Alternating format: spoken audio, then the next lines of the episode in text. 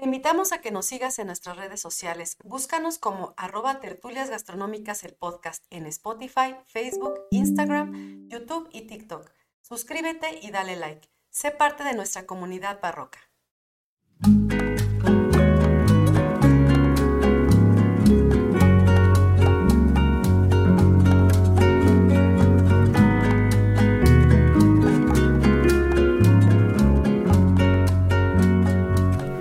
A todos, bienvenidos a Tertulias Gastronómicas, un podcast donde platicamos de gastronomía, su entorno, significado, rituales, evolución y uno que otro chisme.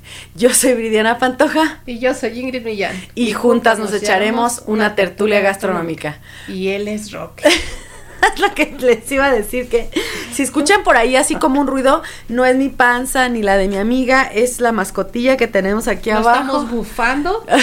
Es mi perro. ya ven que nuestro programa es pet friendly, entonces de repente tenemos por aquí las mascotas. Ajá, las visitas.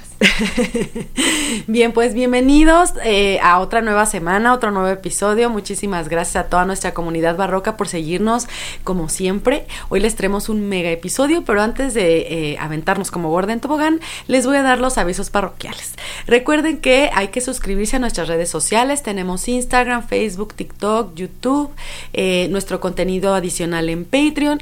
Ese contenido adicional para nosotros es muy importante porque las suscripciones a ese contenido pues nos ayudan a que nosotros pues ya ven compremos este eh, pues que los micrófonos que la computadora que paguemos los derechos de nuestras páginas en línea exactamente. Así es entonces a ustedes pues es bien baratito y para nosotros es mucha la ayuda. y pueden echar relajo con su familia es correcto así es es correcto. Entonces, eh, pues ahí si nos quieren echar la mano, nos van a encontrar en www.tertuliasgastronómicas.mx. En todos lados estamos como Tertulias Gastronómicas el podcast y en Patreon estamos exactamente igualito. ¿Sale? Sí, así es. Muy bien. por favor, pónganos estrellitas en Spotify. Comenten, coméntenos. Para nosotros es muy importante porque pues son numeritos que a nosotros nos favorecen mucho. Así es. Así es. Y bueno, amiga, ¿de qué vamos a platicar el día de hoy? Ay, el día de hoy hagan de cuenta que voy a cerrar mis ojos y me, me voy a ir, ¿no? Te vas a ah, transportar. Me voy a transportar a una tierra lejana, ¿no? Y entonces cuando, cuando estoy justo ahí en las cocinas este, que llegan a mis manos este, este producto, eh, empiezo a oler cosas muy extrañas, ¿no? Este, porque en un solo producto puedo describir un, un, montón de aromas. Y recuerdo mucho que, que este, uno de los, de los olores que más me, me cautivó era el de bosque mojado, el de tierra mojada. La tierrita mojada. Así es, el, el, si yo pudiera como describir, porque es de verdad bien difícil describir su, sus aromas y, y, lo que te produce en la boca sería justamente como un mordisco a un bosque que recién este acaba de llover o que vea la brisna y que mordiste un tronco eh, algo así. Entonces, Se figura mucho como cuando estás haciendo cata de vino, ¿no? Que cada vino te va a transportar o te va a dar diferentes sabores, aromas. Me imagino que el producto del que vas a platicar el día de hoy es también así como de singular, ¿no? O sea, es como depende mucho de, de, las experiencias que hayas tenido como que a lo que te va a recordar, ¿no? No siempre, no, porque este es, a diferencia del vino, que sí tiene una cuestión muy de personalidad, en esta otra sí están presentes algunos químicos que, como en el vino, también se desarrollan eh, justo debajo de la tierra.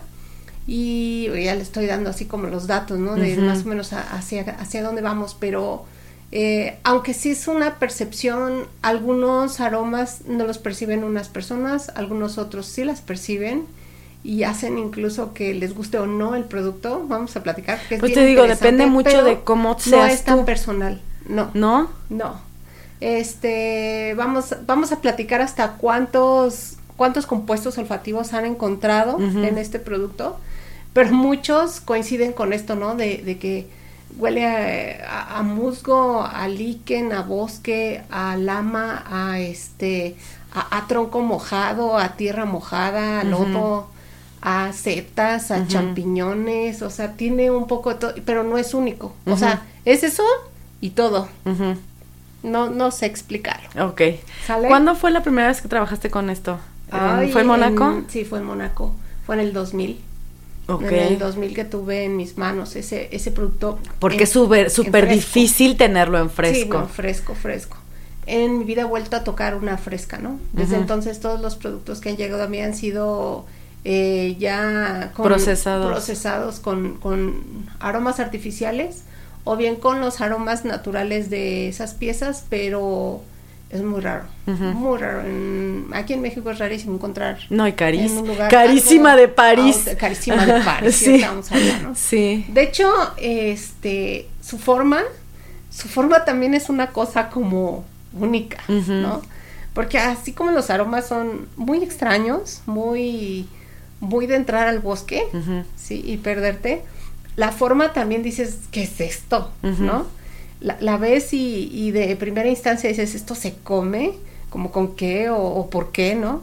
Es rugosa, tiene una especie como de costrita en donde si te fijas bien lo que vas a encontrar aparte de tierra, pues es algunas veces micelio, ya lo estoy definiendo que es un hongo entonces. Y este, y tiene hasta prismas, los puedes revisar como prismas, un poquito puntiagudos, con este, con algunas grietas, incluso a veces se les desarrolla como una cavidad. Es, este, no, no es algo así como que siempre pase, pero en algunas sucede. Y también no hay, no hay un estándar como del, del tamaño, ¿no? Entonces, este, cuando tú la, la, ves así, pues ves un tumor, un pedazo de algo, ¿no? Así como. O sea, la gente que no sepa las puede hasta, o sea, no, pues las quitas de tu jardín, ajá, sí, sí. O, un excremento de algún animal. Sí, de algún animal. ¿no? Pero es muy raro encontrarlas a, ras de la tierra. Puede ser que, que a lo mejor esté en medio, a ras de la tierra, pero nunca encima. Y eh, es, es, un, es un ingrediente que si algún día usted tiene la posibilidad de, tenerlo en sus manos, no me va a dejar mentar. mentir, ¿eh? mentir. No, pues sí. no, no me Le vas a dar una mentada de madre. sí, no qué chinga. este, no me va a dejar mentir que va a atrapar su mente por mucho tiempo. Porque porque no te explicas. O sea, son cosas que no te explicas, ¿no? Todavía hoy no, no, no, la puedo definir. Ok. Entonces... Vamos a hablar de... Justo vamos a hablar de, de su majestad la, la, trufa. Así es. La trufa. No la trufa de chocolate. Ya vi ahorita que en lo que estuvimos platicando, porque como lo platicaba Eli, ¿no? Nos decía en, en el episodio pasado que de hecho la trufa de chocolate viene derivada de esta trufa de, la, que vamos a platicar el día de hoy. Por su forma. Por la forma, exactamente. Normalmente rugosa. Ajá. y si tú la ves, pues sí, ¿no? Está inspirada en ella, pero no, no tiene que ver una cosa con otra, a menos que el chocolate haya sido perfumado con la trufa. Ajá. Pero o sea, un chocolate que de por sí es caro, ajá. más caro por llevarla. ¿no? Así es, efectivamente. Entonces vamos a hablar de otra cosa diferente, pero igualmente interesante. Y fíjate que justo cuando estuve trabajando por allá en, en este restaurante que estos restaurantes, porque está la cafetería del hotel en donde estuve trabajando, en el Hotel de París. Era todo bien singular. Em, en, en, todos había Octov. Octov significa eh, un espacio que no está en la carta. O sea, la, la gente, es, es tan afamado ese lugar tan chic, ¿no? Tan glamoroso que uno puede llegar, sentarse y pedir algo que no está en la carta. Ok. Así, ¿no? Y solamente una vez, solo una vez, escuché que le dijeron a un cliente que no había. Y es porque estaba fuera de temporada y en otra parte del mundo tal vez congelado. Ok. No iba a estar fresco, ¿no? Pero fue la única. Entonces fue una cosa extraordinaria para que más o menos imaginen los ingredientes que manejamos. Y ese ingrediente fue tan particular porque desde que lo vi, vi cómo lo cómo lo, lo, procesaban, lo manipulaban, lo guardaban, con qué cariño y con qué admiración lo... lo cuidado, mucho cuidado. Ajá, como imagínense un japonés, ¿no? Como en estas anaqueles donde tienen sus, sus frutas y que las tienen en cajitas de madera, con papel, así. Háganse así la, la señora trufa, ¿no? Súper custodiada, porque es un producto súper caro yo las he visto en algunos este, videos. Mira, yo no la he visto fresca nunca. Sí la he probado, pero de manera artificial, o sea, este, que se la traen ya procesada, dices tú, ¿no? Y tal vez. y, quién, sabe, y eso nos dijeron que era, ¿eh? ¿Quién sabe? No creo. Este, digo, fue con un chef, entonces no sé. Este, ah, yo le doy el beneficio de la duda porque él dijo que era, entonces bueno, yo le creo. Este, pero sí me ha tocado ver en videos, por ejemplo, que hasta la tienen a veces bajo llave, o sea, la tienen en una caja y así con combinación porque creo que son de las que subastan estas este que son carísimas Ah, así sí, de cuando no subastan, incluso la persona que lleva el producto va custodiado. Sí. Tiene que llevar guardias de seguridad. Ajá. ¿Sí? Porque Sí, sí, sí. son piezas carísimas, ¿no? Y cuando las subastan es porque son piezas raras, aparte, o sea, de por Sí. son raras, esas son aún más, Más raras, sí. ¿no? Ajá. Y bueno, por ejemplo, yo cuando llegaba la trufa, porque no, no sucede todo el tiempo, No. sucede solo, solo en una temporada del año y depende de la trufa. ¿no? Ahorita vamos a hablar de eso. Pero, por ejemplo, con la, la trufa que me tocó trabajar, este, la trufa de Perigot o la trufa negra, esta eh, podíamos sacar, eh, eh, mientras más fresco estuviera el producto, mucho mejor al servirlo. Hablo no de al prepararlo, sino al servirlo. Entonces podía, había huevos en la carta, huevos de muchas maneras, a los cuales se les rayaba encima con este un rallador o se ponían este pétalos que son lanitas muy delgadas. Ese en especial era un corte que a mí me cautivaba porque si de por sí ver la trufa por fuera es así como que te causa un shock porque dices me voy a comer un tumor, este por dentro es es una cosa que no puedes explicar porque por dentro es como una red de tunelcitos planos, ¿no? Se llama la gleba, la carne. Este, parece un cerebro. Entonces, depende de la trufa también es el color que tiene por dentro y te cautiva. O sea, podría hipnotizarte, podrías estar ahí viendo horas, eh, este, cómo está, hacia dónde va un tubo u otro, ¿no? Me encantó, es como una pieza de arte. Salsa, soufflé, sándwiches, pastas, aceites, tartas, en fin, Lo hasta que chocolates. ¿no? Aliños. Y son de esas rarezas que, que te ocurren pocas veces en la vida. Entonces, por eso insisto, si usted tiene la oportunidad algún día de, de verla en persona, dese de verdad esos minutos de, de placer y de, de poder con todos sus sentidos observarla, olerla, Estudiarla. tocarla, así, y guardarla en su memoria para siempre. Porque quién sabe si pueda tener otra oportunidad como esa, ¿no? A menos que sea un cocinero que esté trabajando cada año con esa. Pues solamente o sea, así. un cazador de trufas, ¿no? Ajá. Pero bueno, eh, al mismo tiempo eh, no se despreciaba absolutamente Nada. nada. No, pues Y es carísima, imagínate. Era como aquí, yo me imagino, en, en estos... eh, en estas cuestiones rituales asociadas al maíz de la que hablamos de que, por ejemplo, la comida aquí es sagrada, ¿no? No Ajá. puedes tirar el maíz al piso, la tienes que levantar, casi pedir disculpas a los cuatro puntos cardinales, ¿no? Este, imagínense allá, igual la, la trufa es, es una pieza que no debe perderse, no debe tirarse y, y todo se ocupa, todo absolutamente, ¿no? Los, las últimas moronitas se ocupan. A mí me causó muchísimo así como que, wow, ¿no? Ujú. Este, ver cómo, cómo la trabajan por arriba de cualquier otro ingrediente. Fue impresionante. Entonces, hoy por ejemplo hice el ejercicio de, antes de entrar a, a nuestro, a hoy que grabamos, Episodio, ¿no? que no es el mismo viernes que ustedes están viendo, seguramente ya cambió el precio. Pero hoy que ¿El hice precio? ejercicio, Ah, del. Yo dije, Del- ¿del precio de qué me hablas? Ah, te metiste a ver cuánto cuesta. Me Ajá. metí a ver cuánto podía costarme la trufa el día de hoy. Y encontré, por ejemplo, en línea que si hoy pudieran traerme la trufa negra de Perigot seca, ni siquiera fresca. No, pues es que no se puede. Ajá. 51 gramos, Ajá. más los gastos de envío por Ajá. Amazon, Sí. me estaría costando en 724 pesos con 36 centavos los 51 gramos. Ok. Es decir, si yo quisiera comprar un kilo, serían 14,203 pesos Ok. por kilo. Nada más para que se imaginen Qué caro es. lo- qué producto tan caro, ¿no? Y este, y eso que estamos hablando de la trufa, la segunda trufa más demandada en el mundo, ¿no? Eh, que es la, la trufa negra, de la cual voy a hablar en unos momentos. Si hablamos de la trufa, la trufa, la trufa, la reina de las trufas. ¿sale? O sea, la, digamos, sí, la reina de reinas es la, el tartufo bianco o, o la, la Trufa trufa, blanca. que proviene de Piamonte. Esa ni siquiera la puedes ver. Eh, no, hay, no hay opción en Insta. Ok. O sea, sí puedes encontrar un producto asociado a, pero que la verdad yo sí desconfío que sea un producto como que realmente tenga el, el contenido, ¿no? Ajá. Porque no se ve. Ah, no, se- ok. no se ve. O sea, si te dicen perfume de, de aceites, algo que traiga por ahí alguna laminilla y puedas verlo, pero vas a ver que es así de... Te pusieron dos puntitos sí. para este para aromatizar todo lo que es la parte del, del aceite, ¿no? Entonces, ni siquiera llega a México eso. O sea, ni pensarlo. Dentro del contenido adicional que vamos, que va a estar saliendo ahorita, justamente cuando está saliendo, ahí les pongo dos fotos, una de la trufa negra y otro de la trufa blanca, para que las vean, como si son parecidas, ¿no? Parecen tumores, este, rocas, no sé cómo llamarlas este y por no también pero pero cambian por sus colores. Y de esas dos la blanca es la más cara está carísima carísima no y esas son las que normalmente se venden en subasta cuando son más grandes de lo normal. Entonces vamos a iniciar. Ahora sí no estos son como algunas cosas como introductorias para que usted vaya entendiendo de qué vamos a hablar el día de hoy.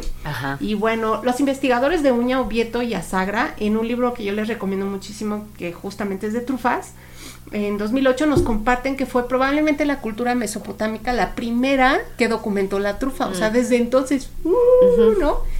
Si hablamos de Mesopotamia, estamos hablando que esta cultura floreció eh, aproximadamente en el 7000 antes de Cristo. Antes de Cristo, ajá. Y su auge, su verdadero auge fue por ahí de del este 5000 entre y el 3000, ¿no? Más o menos. Entonces, es es un ingrediente muy muy viejo y muy apreciado porque eh, este, este primer documento es una especie como de, de tablilla, de arcilla, eh, la cual tiene alguna escritura cuñaiforme y tiene unos dibujos en donde se ve una especie como de charolita o de platito, en donde colocan las trufas y se están ofreciendo al rey, ¿no? Entonces es como una especie como de ofrenda y eso pues ya te hace pensar que es algo especial, ¿no? Si usted quiere saber más de esa tablilla de arcilla, la encontraron en Tel Hariri, Siria. si quiere buscar, ¿sabe? Y bueno. Por si se quiere ir a Siria. Si, no, pues, si, quiere, ¿no? Sí, allá la biblioteca. exactamente en línea. Pero váyase con cuidado, porque ya ve que ya seguido hay este conflicto bélico y así. Ay, sí. Pero bueno, entonces, eh, Posteriormente, cuando llega el imperio griego, cuando se empieza a establecer, ¿no? En toda esta sección del Mediterráneo, pues va a ser un producto que por supuesto eh, se va a difundir en todo este imperio y va a ser un producto apreciado. Claro. De hecho, en, en, Grecia van a seguirlo documentando un poquito más, este, ya que los que la gente en Mesopotamia. Y por ejemplo, ellos lo van a nombrar Itnon. ¿Qué significa? que significa hinchazón, inflamación o tumor. Por lo mismo, por lo que parece. Tú lo ves, de verdad parece un tumor, o sea, es amorfo, no tiene una una forma definida, ¿no? Este, no es que le crezca un chipote para un lado y siempre se aparece mismo lado. No, pero sí es como los que trabajan en medicina lo van a saber ubicar mejor, ¿no? Es como cuando abres el cuerpo de una obviamente nosotros no lo hacemos en el diario, ¿no? Pero pero sí lo hemos visto, o sea, por ejemplo, usted entra a internet y ve este los los bultitos que le sacan a la gente que tiene tumores, pues hagan de cuenta que es eso. es como un pedazo de carne así entre como negro, así raro. Este, con, no tiene, no podemos decir que es un rombo, ni un roboide, ni un círculo, o sea, no tiene forma definida. Y aparte, el, sobre todo el negro es el que se parece más. Ajá. De hecho, de ahí toma su nombre. Ajá, exactamente, así es. Bien, entonces, hoy fue, o sea, fue tan importante y este nombre que se asocia con los griegos se queda, ¿no? Todavía hoy el género fúngico, porque estamos hablando que es un hongo, pertenece al reino de los hongos, por lo cual tiene características algunas muy básicas de planta, pero también de su propio reino, ¿no? Porque no llevan clorofila, etcétera, ¿no? Y no siempre se asocian a la luz del sol. Entonces, este género fúngico se conoce como hipnos. De ahí se, de ahí proviene, ¿no? Hipnos, para que usted sepa, comienza con H y la siguiente letra es Y, hipnos, ¿sale? Y su rama de estudio es la hipnología. O sea, tiene su propia o sea, de ahí salen justamente esos, esos nombres, ¿no? Como dato curioso. Y estudia justamente los hongos que se llaman eh, hipogios o para los terrestres como nosotros, los subterráneos. Ajá. ¿Ok? Todo lo que nace bajo la, tierra. Y es otra de las cosas que llama muchísimo mi atención, porque si de por sí el aroma y la forma eran una cosa cuando, cuando fue mi primera vez que yo vi las trufas, yo no sabía de las trufas. Ajá. ¿Sale? Entonces, hasta que las veo, o sea, a pesar de que seguramente en algún momento lo vi en la carrera, pero ni lo pelé, ni presté atención. Ajá. Fue justo cuando la tuve en mis manos que dije, no manches, o sea, me cautivó y empecé a estudiarla. Y este, y todavía estudiarla y, y, mientras más le rascas más cosas eh, dices no es que esta cosa es ahora sí dirían las, las bisabuelas no de los ranchitos es del demonio. Así es del demonio. Suelta eso. Porque no tienen explicación y antes no te pasó que este que la qué es esto y lo tiraste a la basura no y el chef así de no Ingrid qué te pasa sí, no, no te, te me mata. deportan, Sí, no. me deportan a la cárcel. Yo no sé qué hubiera pasado, ¿no? No, gracias a Dios no pasó eso, ¿no? Te quitan no, la, me, ¿cómo me se llama? De hecho, no las puedes estar manoseando. No, o sea, no pues las no. puedes estar curioseando. Y les voy a platicar con todo lo que vi, ¿no? Todo lo que recuerdo que vi justo de su manipulación. Pero eso viene un poquito Después. Ajá. Entonces, este, estos hongos subterráneos, para mí fue la tercera cosa que me llamó la atención, porque ¿cómo es que la naturaleza crea una simbiosis también por debajo de la tierra? Este, hace crecer estas, los tubérculos, muchas cosas que conocemos, pero en especial, o sea, por lo menos el tubérculo, tú ves la planta y sabes que está ahí. ¿no? Y desentierras la planta de papá y lo que te da son papas, ¿no? O, este, no sé, algunas leguminosas como el cacahuate y así, Pues ¿no? todos los tubérculos, amiga, Ajá, sí. O los bulbos, o lo que ocupes, las zanahorias, raíces, Ujú, etcétera. Pero en este, este por ejemplo, el- la, la trufa se asocia a varios tipos de árboles. También ahorita les voy a platicar qué, qué tipos de árboles. Pero pues el árbol puede o no tenerlas. Entonces tú puedes ver el árbol y, Y quién no sabe, quién sabe si las tenga. Ajá. Y no todos, o, o sea, se han encontrado muchísimas, hay alrededor de 200 especies. De esas, algunas son comestibles, no Otras todas no. son comestibles. Entonces, imagínate, todavía es como más, este, eh, el Difícil. enigma, ¿no? Sí, tiene que ser un especialista el que las está revisando, pero ya se saben las franjas y las zonas en donde crecen, como muy particularmente. Y actualmente ya existen cultivos, ya hay Mm. este, ya hay cultura, todo lo que es agricultura en este tema. También me voy para allá y ahorita les platico un poquito más. Pero eso Pero- sería como más barato, ¿no? De alguna manera, porque no son tan raras. Sí, ¿no? Entonces, imagínense, en ese entonces, en la época de Mesopotamia Ajá. o en la época de los griegos, pues no existía todo lo que ya sabemos hoy. No. ¿no? O sea, sí podías ver la zanahoria porque estaba creciendo y ves y ves la parte de arriba y dices, ah, es una zanahoria. Ajá. Pero la trufa no te da nada, na- nada. No te avisa. Que, ajá, no sabes si existe. Bueno, que ahorita también imagino que nos vas a contar sí, ahorita cómo es que se encuentra, porque Sí. tampoco es que sea, o sea, como dice ella, no es tan sencillo. Entonces, tienen una forma Tienen muy particular, formas. pero hay una que a mí me da mucha, este, o sea, que digo, ¿cómo es posible, no? Pues que, hasta los porquitos para eso sirven, ¿no? ¿Cómo nos va a explicar eh, una de las formas eh, de cómo se, se puede encontrar? Y ahí andan así, así parece con su mascotita, así, ¿no? Ah, Este, Sí, ahorita les voy a platicar. Ajá. Porque está una sección, a mí me, me, Sí, me sí, sí, cautiva sí, sí, eso. sí, sí. Me encanta. Y más porque yo amo los perros. Entonces, Y entonces, ¿cómo, cómo, este, cómo le hacían? En ese entonces no tenían animales de ayuda para eso. Alguien pedo se la encontró, o sea, ¿qué pasó? Alguien se quedó tirado. buscando. Lo que sí puedo decirte es que lo que sí se encuentra, lo que sí se sabe, es que, por ejemplo, Plinio el Viejo durante el siglo I ya compartía que las trufas nacían después de las lluvias y después del trueno. O sea, como que asociaban, si no hay truenos, Sí, no, no va, a haber trufa. trufas, Pues ¿no? por la lluvia, claro. Exactamente. Y Sí, se entiende porque se sí necesitas como y por las debajo de la tierra, claro. Necesitan Y agua. si es un hongo para más, poder claro. justamente Ujú. nutrirse, ¿no? Alimentarse y crecer.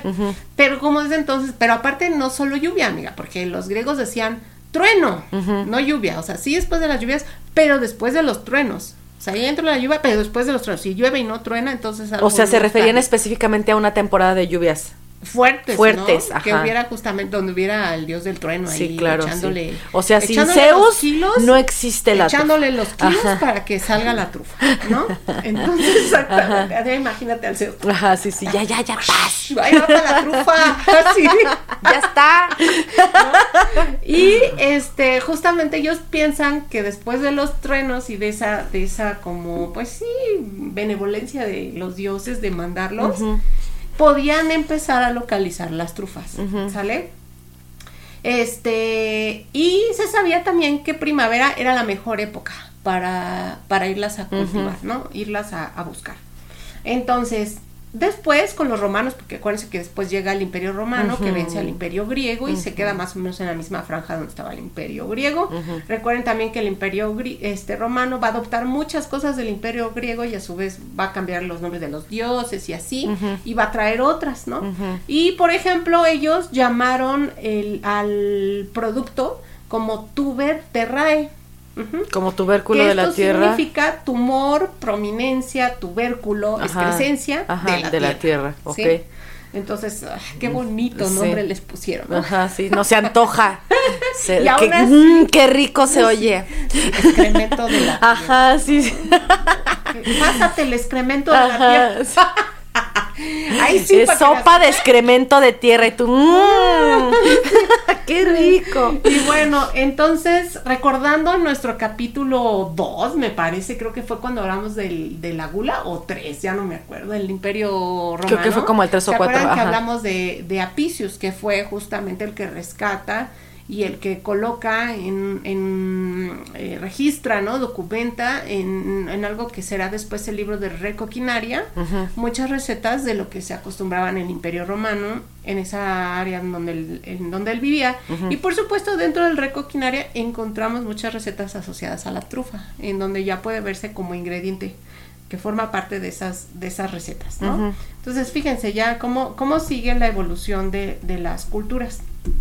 Cuando llega la Edad Media, ahí me encantó porque estuve revisando una publicación este, de Illana Esteban del 2023 en donde nos comparte algunos documentos y manuscritos que aparecieron en la Edad Media y cómo eh, se pintaba esta actividad de ir a cazar las trufas y de encontrarlas y o guardarlas, ¿no? En cestos o, o manipularlas. Entonces, por ejemplo, eh, en el libro de Dioscórides de materia médica se encuentran las primeras ilustraciones de ellas. Este manuscrito fue escrito en griego en Constantinopla, hoy este Estambul, y fue escrito a mediados del siglo X. Eh, este fue un tratado de plantas a los cuales se asocian con cuestiones medicinales. Medicinales en aquel entonces, claro. Eh, recuerden que he prometido, pero es mucha información que estoy redactando de la escuela de Galeno. Galeno es este como muy importante en esta época porque es lo principal que se va a entender con temas de salud. Galeno es todavía más antiguo, sí. ¿sale? Pero era como era como el los griegos. Pero, pero para ellos en la época de la Edad Media era como así lo último de lo último que venía del tema de medicina. Y tenía que ver muchas cuestiones como con misticismo, ¿no? como con ellos Y mucho uso de hierbas también se utilizaban. Y por supuesto la trufa eh, pertenecía también como esta clasificación de ingredientes que tenían un designio especial. Ahorita se los, se los voy a compartir, ¿no? ¿Qué decía la escuela de Galeno de, de la trufa? Este ingrediente, ¿no? Ajá. Y este, hay folios, por ejemplo, en este de materia médica, en donde muestra justamente cómo la trufa está enterrada. Y tiene una leyenda, ¿no? Dice, por ejemplo, de la trufa Itnon. Trufa es la raíz redonda, sin hojas, sin tallo, amarillenta, que se saca acabando en primavera. Ok. primavera. Es comestible tanto cruda como cocida. O sea, le ponen que era como una raíz. Sí, que estaba dentro de la tierra y se, se O sea, ellos esperaban a lo mejor que diera algo, ¿no? Pero nunca encontraron. No, no asociaban, ¿no? ¿Qué, onda? Pero pues sí sabían que se desenterraba y que estaba dentro de raíces por ahí, Ajá. raíces, ¿no? Y que era comestible. Ahora, Ibn Butlan fue un médico iraquí y él, por ejemplo, hablaba de las propiedades de la trufa en un documento que, por supuesto, tiene esta influencia de la escuela de Claro, por supuesto. Y más él siendo de Irak, pues venía de toda la parte de estudiante de, de, árabes, ¿no? Y los árabes eran súper estudiosos, personas muy conocedoras de lo que era la naturaleza. Y que todo lo es, que todo lo escribían, amiga, todo. Y en, en, unas cosas bellísimas, ¿no? Este documento se llama Taquinum Sanitatis, por si lo quiere buscar. En muchas bibliotecas está abierto también, como aquí los códices, igual y los puede uno estar revisando en las hojas. Obviamente, pues vaya usted a saber si le entiende, porque muchos están en árabes o están en este en latín o fueron traducidos al alemán, al, al inglés, etcétera. Bueno, en inglés a lo mejor pues todavía, ¿no? Y bueno, este por ejemplo es del año 1050. Y este ahí se notan muy bien la escuela de Galeno. Ahora sí me va a empezar a entender con, con, eso de la escuela de Galeno. Sí, porque luego de repente ¿qué qué qué se qué ven imágenes en donde la gente está como escarbando, como sacando las trufas, a pesar de que, o sea, para que tú te des la idea, se ve la tierra, los árboles, todo, pero se ven las bolas, las dibujan así como las bolitas. Les puse también en materiales adicionales algunas láminas para que las conozcan y de también cómo se mencionaban en los tratados médicos, cómo las dibujan. Hay más, ¿eh? Hay mucho más. Yo nada más puse dos. Ajá. Y este, entonces decía, abajo una leyenda. Tartúfule, Ajá. naturaleza, fría y húmeda en segundo grado. Ok. Elección, las que son gruesas. Ajá. Utilidad, toman todos los sabores. Ajá. Entonces desde ahí ya te estoy diciendo que no soy la única que ha intentado darle un aroma en específico Sí. y no encuentra, ¿no? Pero fíjate que ahorita que ya lo, o sea, que lo estás mencionando, si es un hongo, digo, no la voy a comparar con un champiñón, ¿no? Pero Pero, sí pero sabemos, o sea, tie- debe de tener un, este, o sea, tiene un, un- champiñón, de repente, sí. y sabemos que ese tipo de humedad. ingredientes absorben con lo que los pongas. sí, y o como sea, están en la tierra, Exactamente, te dan ese sabor tierra. así como a tierrita, pero tienen esa facultad, o sea, de que este con el ingrediente que los acompañes, ellos lo que van a hacer es dejarse llevar, ¿no? Este, son Sí. son pero la trufa es protagonista. Cuando yo la Por coloco en el plato, así sea muy poca la que te pongan, sabe luego luego, sí, sí. Porque tiene un sabor más fuerte. Mm, no es sabor, son aromas y sí predominan. Ajá. Sobre todo si está fresca. Si usted está ocupando una trufa que ya lleva semanas, ya no le va a servir de nada. Ajá. ¿no? Y si no la almacenó correctamente, pues me. Ajá. Y Pero pero se acompaña bien con cualquier cosa. Suelen ocuparla con otros ingredientes, algunos neutros, puede ser por ejemplo harina para Ajá. hacer pan o pasta y con esa terminan la salsa con, con este la trufa. Ajá. O hacer un aliño o un este una vinagreta que también lleve una trufa o un aceite que esté infusionado con trufa. Y eso lo bañan al porque una de la, una de las propuestas este actuales es que la trufa, bueno, de lo hasta donde yo sé, ¿no? De lo que he estado investigando. Una de esas propuestas es que es tan volátil sus aromas que a, par- a- a partir del momento en el que el cazador de trufas lo saca de la tierra, desde ese momento empiezan a desaparecer los aromas. Entonces él tiene que correr, primero revisarla, Ajá. ¿no? Este, medirla, ver si obviamente esa trufa pues va con, con el estándar y llevarla a los mercados locales donde suelen justamente venderse. Este, y este aroma va muriendo rápidamente, se va, es como muy efímero, Ajá. muy volátil, entonces rápidamente tiene que ocuparse. Y por eso se, se venden ciertas condiciones que ahorita les voy a platicar. ¿sí? Este, y se tiene que guardar de estas otras maneras, pero rápido, en cuestión de días, tiene que, que consumirse. De hecho, por eso digo, mientras más fresca, mejor. Si tienes eh, la trufa de, no sé, máximo una semana, pues estamos hablando que todavía está en parámetros normales, pero si ya te llegó una trufa de hace un mes, ya no va a tener ese aroma que, era el característico. Ajá. Ya vas a oler más bien a patas o a otra cosa. Ok. Y es en serio, ¿eh? Ahorita Ajá. vamos a hablar de los compuestos. Ok. Pero bueno, entonces fíjense, toman todos los sabores. O sea, para ellos el, el olerla y probarla era entender muchos, muchos aromas al mismo tiempo, ¿no? Entonces no, no entendían cuál era el que más predominaba, si era uno solo o si era una mezcla de varios. Entendían que había de muchos. En nocividad decía, a causa de su naturaleza terrestre, incrementan el humor melancólico. Remoción de la nocividad, porque esa era la nocividad, ¿no? Con pimienta, aceite y sal. Se eliminaba ese, ese tema. Ajá. ¿Qué producen?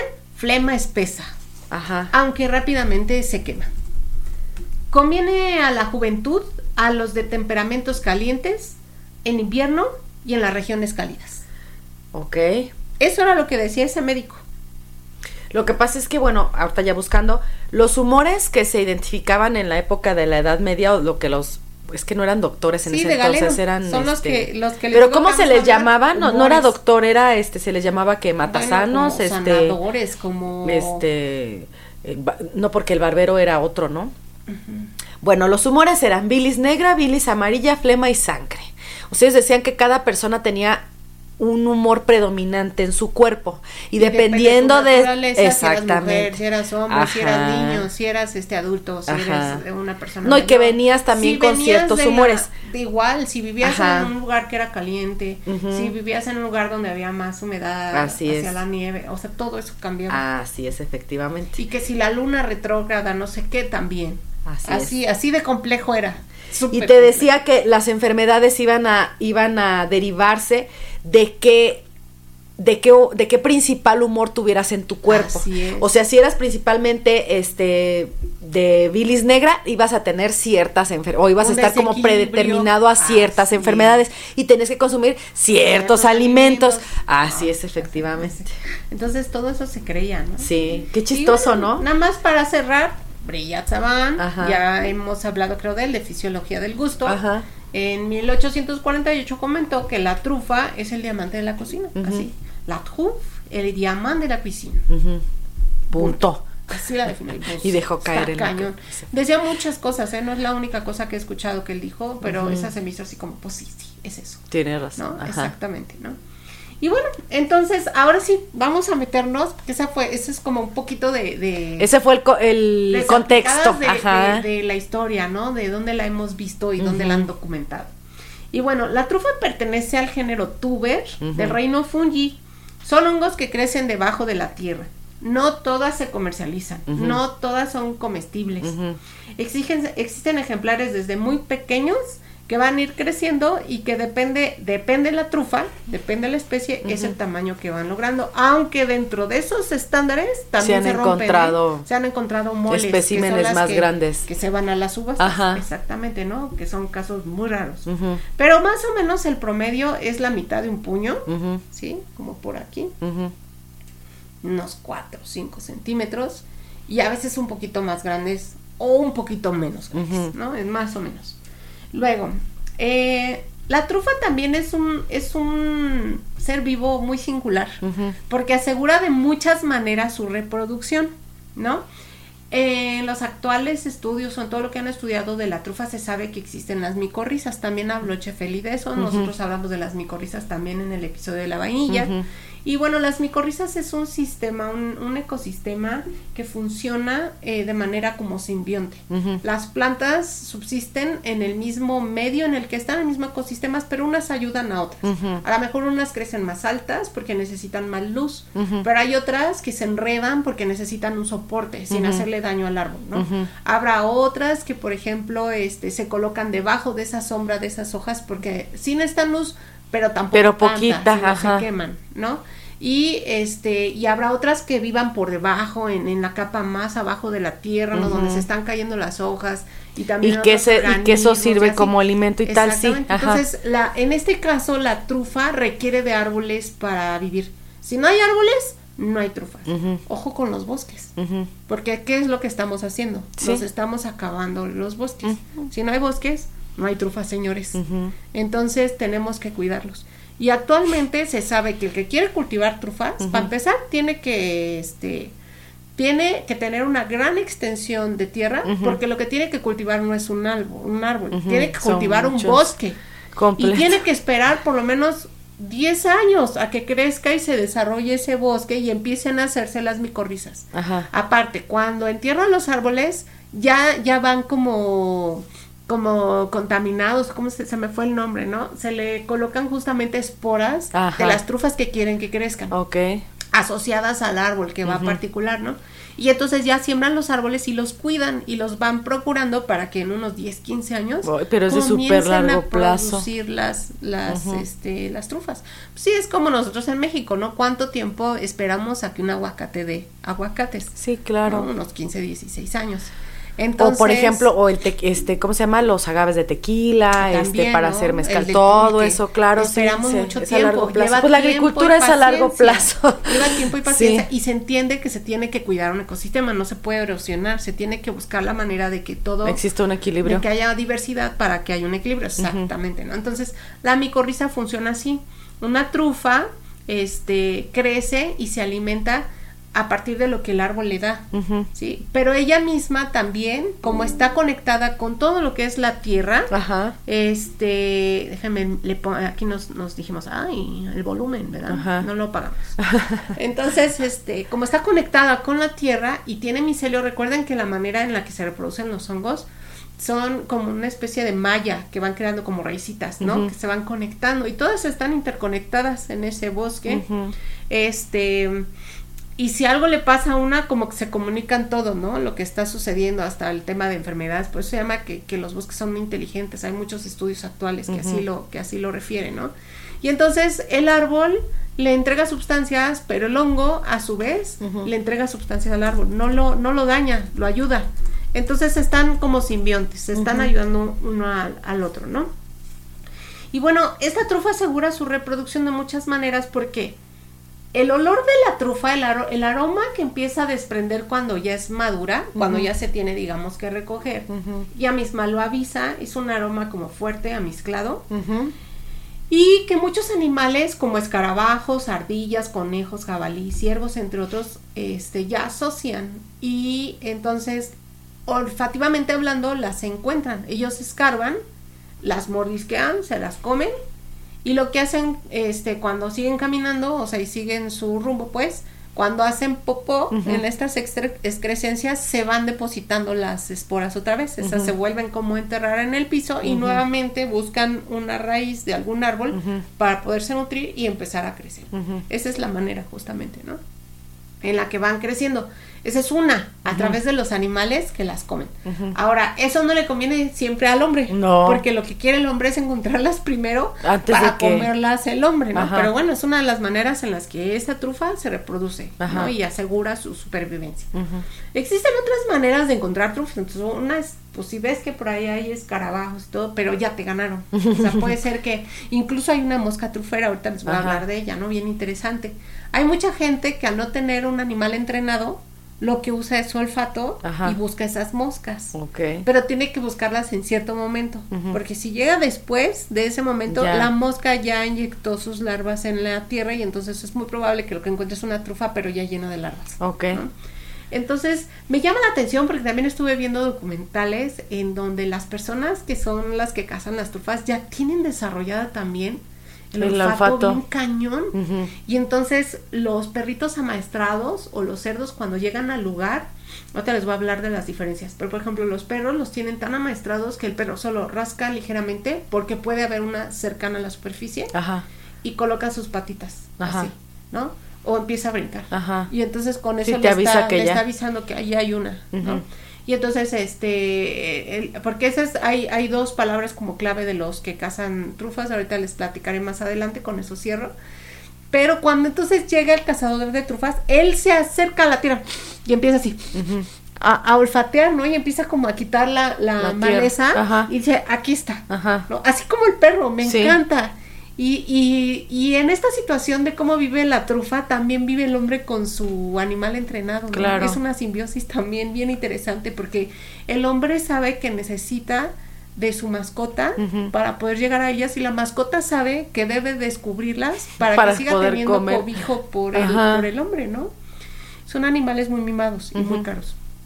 Pero bueno, ahorita vamos, vamos a platicar de eso. Entonces, fíjense, otra manera de encontrarla justamente es con perros, con jabalís y con cerdos entrenados. Ajá. La gran diferencia entre unos y otros es que el perro, tú al perro le puedes dar de repente trocitos de trufa, ¿sale? Y desde que está chiquitito lo educas, ya les platicaré más adelante cómo. Pero la diferencia es que el, perro se hostiga muy fácilmente, o sea, las, las encuentra y ya, no pasa nada, nada más te avisa el dueño decide si le da un pedacito de trufa o le da otra cosa que le guste más. Ajá. Suele ser algo grasoso, un pedazo de salchichita o algo. Sí, pues al perro, ¿no? Ajá, carne, lo que sea. Y este, en el caso del cerdo dice, no, quítate, esto es mío. O sea, el cerdo lo rasca y se lo come. O sea, tienes que estar bien al pendiente. tienes que estar peleando con él, aunque esté entrenado, luego se los come. O sea, si encuentran, no sé, si encuentran... Suéltalo, escúpelo. Y el problema es que es más tosco. Entonces, si llega a agarrar la, la trufa o si rasca mal, estropea la trufa. Sí. Y como yo les digo, tiene que estar casi intacta para poder justamente utilizarse y y lograr esos aromas que lleguen a la cocina. Miren, les voy a, les voy a este, comentar nada más. El agoto romagnolo se llama o romagnolo, no sé cómo se pronuncie, es un perro trufero, les dicen. Ajá. Bueno, vamos a hablar de la Y también este dice que a otras razas como los perros cobradores, o sea, los labradores retriever, este son son buenos, son muy buenos para eso y los border collie, esos border collie son buenos para todo, para lo que les pongas, también son aptos para eso, exacto. Pues es que son perros muy inteligentes y que son fáciles de entrenar por su inteligencia. Entonces, está bien bonito. Igual les ponemos una foto de, del, del agoto que es el, el- Está así en la foto, así con sus trufitas a un lado, así de, mira, ya hice mi chamba. Ah, sí. Bueno, yo les ya me puse- gané mi quincena. Por ahí les puse una de justo de 1900, una foto de 1900 y fracción, hacia principios del siglo anterior, de un señor justamente con su cerdo, Ajá. este, yendo a cazar trufas. Ahorita les voy a platicar más de... de Eso sí me da más miedito porque esos son un poquito más salvajes. De repente se te pueden ir Ahora encima. hay cruzas, de hecho hay, hay una cruza entre cerdo y jabalí salvaje que se llama cochanglier o algo así. y que tiene las dos palabras unidas, justo de jabalí y de cerdo. Y este es justamente para que no sea tan salvaje y se la trague y sea un poquito más dócil como el cerdo. Pero pero de todas maneras se los comen. Entonces, hay países como, por ejemplo, España está regulada y ahí no pueden utilizar cerdos, ya por norma. O sea, saben solo que perro. Solo perro o cualquier otra, este, por ejemplo, el humano solito, buscando las moscas o los animales que lo lleven para allá. Pero cerdo no. Ok. ¿Sale? Precisamente para asegurar que ese producto llegue bien, con la calidad que se debe a la mesa. Entonces, eh, bueno, aunque, eh, aunque existen todos estos animales, hay una mosca especial que se le llama la mosca trufera. Y esta mosca es como un poquito más alargada y esa utiliza la trufa para reproducirse. Ok. Entonces una manera también interesante de encontrar la trufa, porque donde esté cerca esa mosca es que cerca hay trufas. Ajá. Y entonces lo que hace el cazador trufero es como buscar las moscas si es que no lleva a un amigo, por Ajá. ejemplo, a su no tiene cachorro, no tiene cerdo, etcétera. Lo que hace es buscar las nubecitas de moscas Ajá. que estén revoloteando, Ajá. ¿no? Y suelen la- eh, los cazadores suelen hacerlo muy temprano por la mañana o ya cuando es después del atardecer por muchas razones. Ajá. La primera es el calor que puede estropearla, se la saca. Ajá. Y otra es sobre todo el que nadie te vea. Son muy celosos los señores truferos por lo mismo de lo que cuesta, lo que cuesta el, el ingrediente, ¿no? Este, tan celosos que generaciones han pasado en donde se van diciendo por generación los secretos de en qué lugares se han encontrado las trufas. Porque suelen volverse a encontrar en los mismos Ajá, lugares. sí, claro, por supuesto. Entonces, se van, hagan de cuenta a veces así como secreto que- de familia. Ajá, no, y aparte es En el hecho de dueño- muerte. El Ajá. dueño lo- del perro y el dueño de esa área o el Ajá. que va al bosque, lo que hace es esperar a que anochezca. Si hay neblina, mejor. Mejor, para y que se van con vea. luz apagada, luz muy tenue, su perro y él, y el, per- el perro debe tener ciertas características. Por lo mismo, ahorita voy a hablar justamente al final de esas razas. Ajá. Este, de por qué se procura que sean esas. Y para que no sean seguidos. O sea, incluso van viendo así, sí, que nadie los siga. Sí, sí, ¿no? sí. Porque es un secreto de estado. Como ratas en la Entonces, oscuridad. de la trufa parte es un ingrediente que es muy difícil estudiarlo, sigue siendo muy difícil porque en muchos lugares estas personas no dejan No, que te acerques no, y pues, menos ¿cómo a los crees? lugares en donde las han encontrado, Ajá. ¿no? O simulan en otro lado o les piden que, que la cámara se cuenta que que si es aquí, aquí es donde fotografíen, no Ajá. fotografíen lo demás para Nada. que no se vea qué bosque Oye, y si, quieres, si eres científico y quieres estudiar, no te llevo, pero te voy a tapar los, voy a vendar ojos, los ojos. Este, y nada más te, te, ahí donde, donde está, ahí lo vas a estudiar. así Qué difícil. Sí, es qué muy difícil. complicado. Pues sí, porque pues son finalmente, es este, puede significar la ruina de su propia familia. Pues es que ¿no? imagínate, Todo claro. un oficio.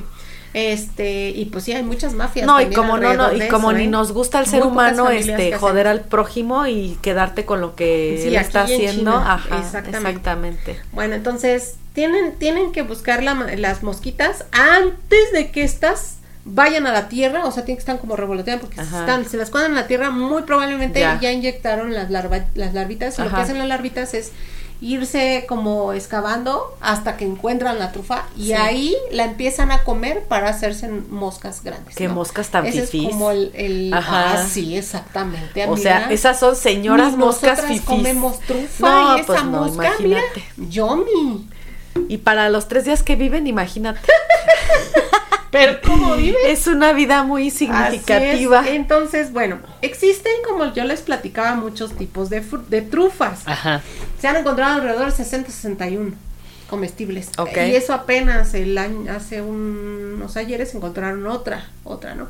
Y no nada más en Europa, las han encontrado en todo el planeta, pero cambian algunas cosas. Ven, ven. deja de estar chillando, si no, no te volvemos a dejar venir, ¿eh? Todo por pet friendly, ¿ven? Para que te vean que andas aquí suelto. Aquí está mi perro que no es trufero. no, y luego así como es, amiga. sí. Y entonces, eh, algunos árboles que se asocian a estas trufas comestibles y que son simbiontes con ellos son, por ejemplo, avellanos, hayas, castaños, encinos, robles, tilos, álamos y sauces. Okay. Entonces, esto también define muchos de los aromas que va a, tener, la, trufa. la trufa. Entonces, ya de por sí son complejas. Ay, amiga. Lo eh. siento, yo sé. Fue culpa de Rocket. Entonces, ya de por sí es complejo, todavía se desarrollan diversos aromas a partir de esto, ¿sí? Y como dato curioso, eh, puede hacerse este cultivo de trufas, pero no es seguro que alguna vez vaya a suceder. O sea, si inoculaste las esporas, ojalá que haya sido bien, si creció el árbol, si no llegó alguien a talarlo antes de tiempo, si no le cayó plaga, si no llovió y el, el bosque no se hizo etcétera, ¿no? Pueden pasar muchas cosas y eh, la viabilidad se ve, les digo, entre 10 y 15 años después. Pero imagínate tú cuidando el bosque 15 años y no se ha dado y ya valió. Sí. ¿No? sí, estamos, muy delicado. ¿no? Entonces, bueno, las dos trufas más demandadas en el mundo son la trufa negra, que también es llamada trufa de invierno o trufa negra de invierno, la trufa de Perigord Francia, pero insisto, es la misma y crece en España y en Francia sobre todo. Y bueno, esta trufa de Perigot, como les digo, este sí es importante subrayar que no solamente crece en esa región de Francia, también crece en, España, aunque es más pequeña la región. ¿sí? Por eso es este como semejante, ¿no? Eh, pero tiene la denominación Francia. Entonces, de llamarla de Perigord, ¿no? Eh, también es llamada la, trufa melano o melano así solita, porque su nombre científico es tuber melanosporum. Melano, no se rían, no estoy albureando, significa negro, ¿sale? Nombre. Como tu negra conciencia, por ejemplo. No, es que aparte dices... No te aguantas. Melanos no. Dices melano significa negro. Pues claro. ¿De qué otro color es? Perdón, lo siento si me es una cochambrosa. y espora viene justamente de que se reproduce a través de esporas. Claro. Por eso es su nombre. Y tuber ya saben que es un tumor. Entonces, o sea, es un tumor negro que se reproduce con esporas, ¿no? Y tan rica que sabe. Y la trufa blanca sería la segunda más consumida en el mundo, pero es la más rara de todas, ¿sale? Esta trufa blanca se le puede llamar tuber este bianco también, trufa blanca, trufa blanca de Piamonte, trufa blanca de Alba, trufa de Alba. Y también su nombre científico es tuber magnatum pico o también conocido en Italia como el tartufo bianco de Italia, ¿sale? ¿Qué significa? Bueno, tuber ya saben que es este tumor, pero magnatum significa a los grandes, a los señores. Quiere decir que esta trufa solo se servía y se ha servido por mucho tiempo para aquellos que tienen justamente ese poder de, de, sí, de adquisitivo, de poderla pagar. Pues yo lo traduciría como magnates, ¿no? O sea, con mucho dinero, sí, claro. Ajá. Por eso la llaman así, magnatum. Es la trufa de trufas, es la señora trufa. La majestad la trufa, ya habíamos dicho, ¿no? Su majestad la trufa. Pues sí, pero si habíamos dicho que su majestad la trufa son todas, ¿no? No, Esta es la majestad de la majestad. Ajá. O sea, es la reina de reinas, ¿no? De todas Su majestad la reina, sí. Así es, es, es una trufa este pues como albina, ¿no? Es de color este mucho más bajito, la llaman blanca, no es blanca en realidad, es un color como carnoso, eh, este tirándole entre rosa, beigecito, a veces un poquito más fuerte. Ahí está justamente en las imágenes que les compartí y crece principalmente en Alba, en Piamonte, en una región al norte de, de, de Italia, donde también es famosa por otros productos. Ya hablamos de Piamonte cuando hablamos de la Nutella, ¿se acuerdan? Pero también es famosa por varios vinos como Barolo y Barbaresco, ¿no? Entonces es una región súper glamorosa y también se come delicioso. Y ahí está mi amigo Gigi de Piamonte, a quien mando un saludo. y en menor proporción, este también se puede encontrar en otras regiones de Italia, no nada más ahí, y en los Balcanes. Mm, eso no se sabía, ¿no? O sea, eso como que para mí sí fue nuevo, porque yo pensé que sí, ahí y solo ahí crecía, ¿no? También crece en otras regiones pero también son así como micro lugares. Es, es muy raro encontrarla fuera de estos lugares, así como es, ¿no? Entonces, este, pues al ser territorios más pequeños y también ser solo de temporada su recolección, y ahorita les voy a platicar, ¿no? De sus, sus ciclos de, de, cómo se va cosechando y cuánto tiempo tiene que pasar para que crezcan, la hacen aún pues a pesar de que es la más demandada, es la que menos oferta tiene y por lo tanto, como ley de la oferta y la demanda, por eso es la más cara. ¿Sale? Claro. Más toda esta cuestión artesanal que ya estamos platicando de cómo se tienen que ir a, encontrar en los bosques. Bueno, un dato sumamente interesante que a mí me fascinó. Esos son sobre todo para ti, amiga, que me encanta. Es que la trufa negra contiene un poco de androsterona, ¿sale? Que es una, una hormona este, asociada a lo masculino. Y esta hormona es un compuesto esteroide que se encuentra también, por ejemplo, en las axilas de los hombres, en el sudor de las axilas de los hombres. También se encuentra en la saliva de algunos animales, como el cerdo macho. Y eso le, le sirve al cerdo macho para inducir a las hembras para aparearse con ellas. Ajá, como una especie de... machón. Ajá. como una especie de feromona, es pues, Es una feromona sexual. Y en mamíferos superiores. Ya sé por qué dijiste eso de a ti que te encanta. Porque hablamos, ¿te acuerdas cuando Pero ¿cómo me exhibes? No, pero luego hablamos de estos datos bien interesantes. ¿Te acuerdas cuando hablamos de la cocina afrodisíaca? Hablamos de la trufa. Sí. Y este, y por ejemplo, alguien por ahí en uno de los TikToks nos preguntó, ¿no? Pero, ¿y si serán afrodisíacas o no? Bueno, pues aquí está la parte química que define por qué el, alimento o sea, no es que como eso. No es que te den ganas de co no es eso, sino que o sea, lo que te hace es que sientas como un despertar. Sí, o sea, como que se te calienta la sangre, pues, ¿no? Ajá. Que no necesariamente es. pero no a todos. no, ahí les voy a platicar, ¿no?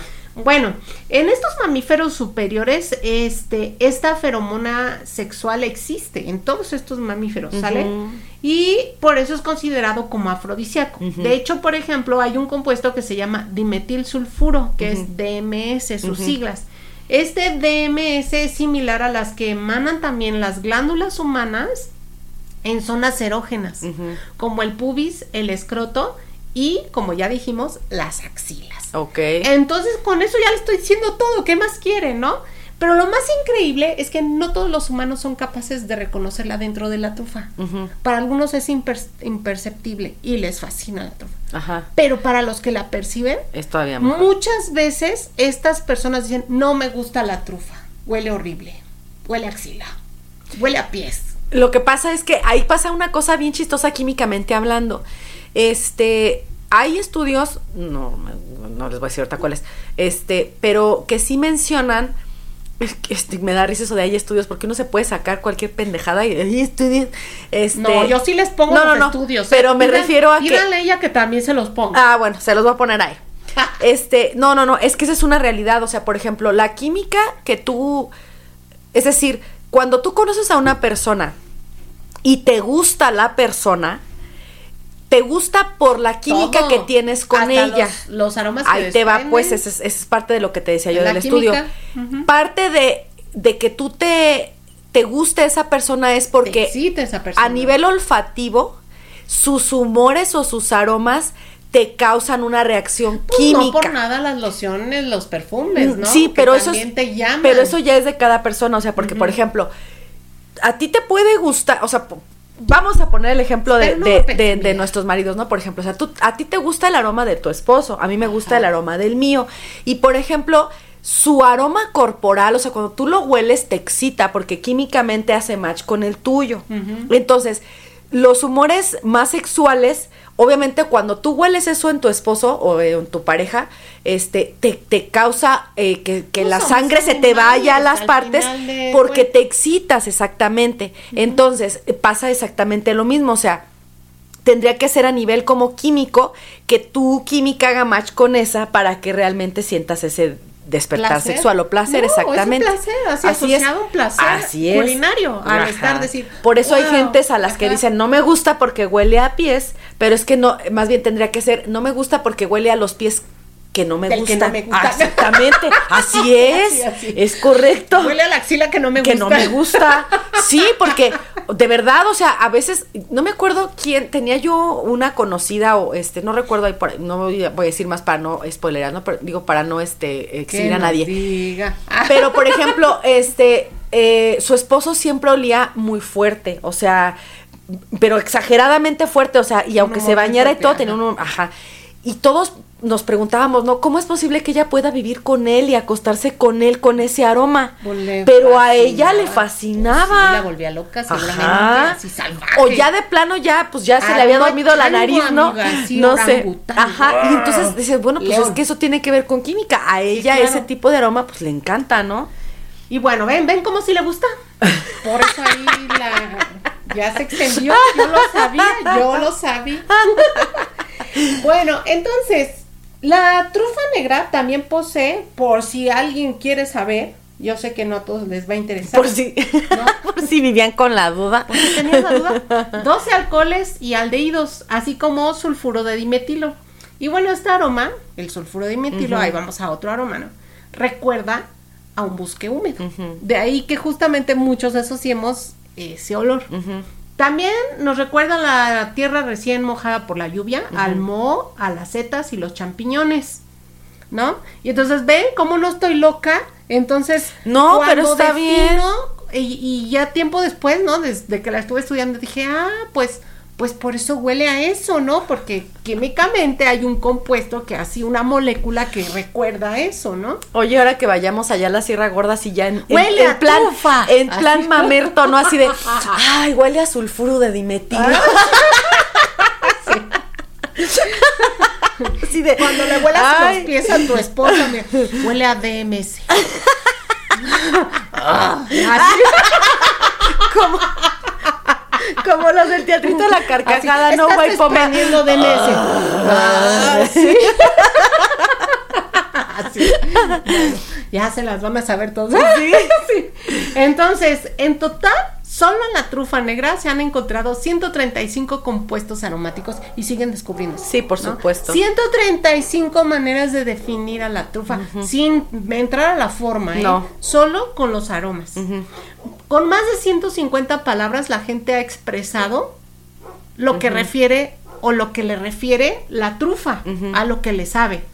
Y este, pues ya nada más con eso me quedo, ¿no? Para que vean por qué es tan compleja su descripción, o sea, poderla describir. Sí, finalmente es un- algo como decía mi amiga, en una parte subjetiva, pero en otra tiene su fundamento químico de lo ya descubierto, ¿no? En el tema de los aromas.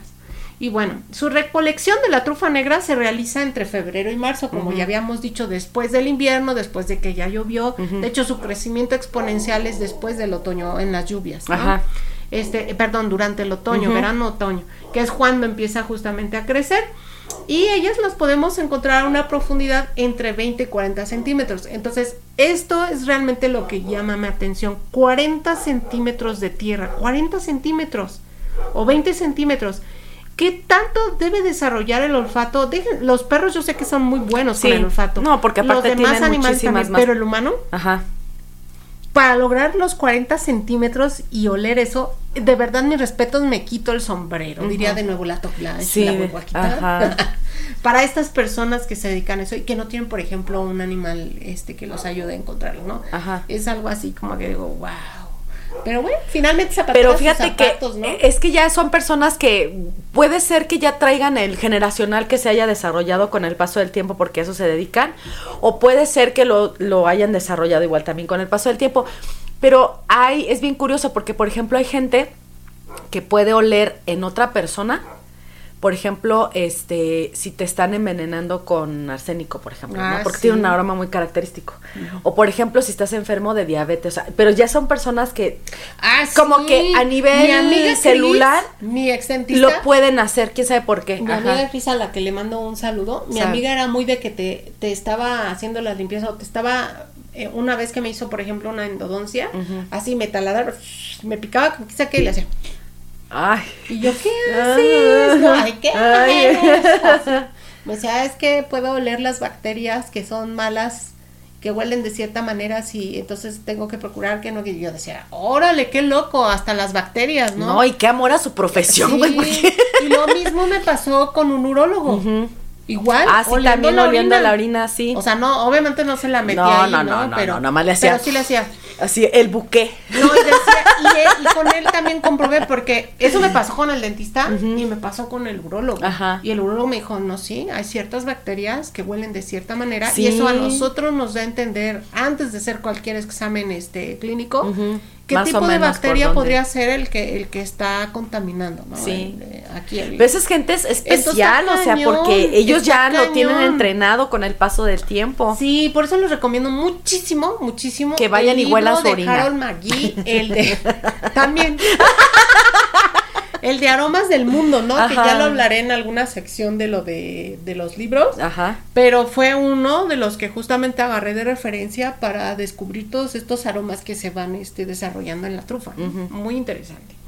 Bueno, ese es en la trufa negra. Ahora nos vamos a la segunda más, este, más, no diría yo, a la, más cara, más cara pero también muy cotizada del mundo, que es la trufa blanca.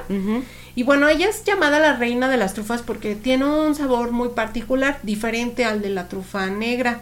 En ella, por ejemplo, tiene cierto grado de pungencia. Pungencia significa que nos pica, como si comiéramos pimienta o chile, o rábano picante. Entonces, cuando tú la pruebas, te empieza como a, crear justamente dolor, ¿no? O sea, te empieza como a, crear esa sensación de que algo te está picando, pero ligeramente. como la pimienta de cayena. A la cebolla, al ajo. ¿No? En sabores mucho más este, delicados, que, que la, la, otra es más profunda, más penetrante. Esta sí, pero en este, en este otro sentido, ¿sale? Y tiene compuestos que refieren al azufre, por eso justamente este mm, tema de que te, te, pica o que sabe muy particular. A diferencia de la trufa negra, la trufa blanca se tiene que recolectar eh, a partir del primero de octubre hasta el 31 de diciembre. o sea, antes. Antes.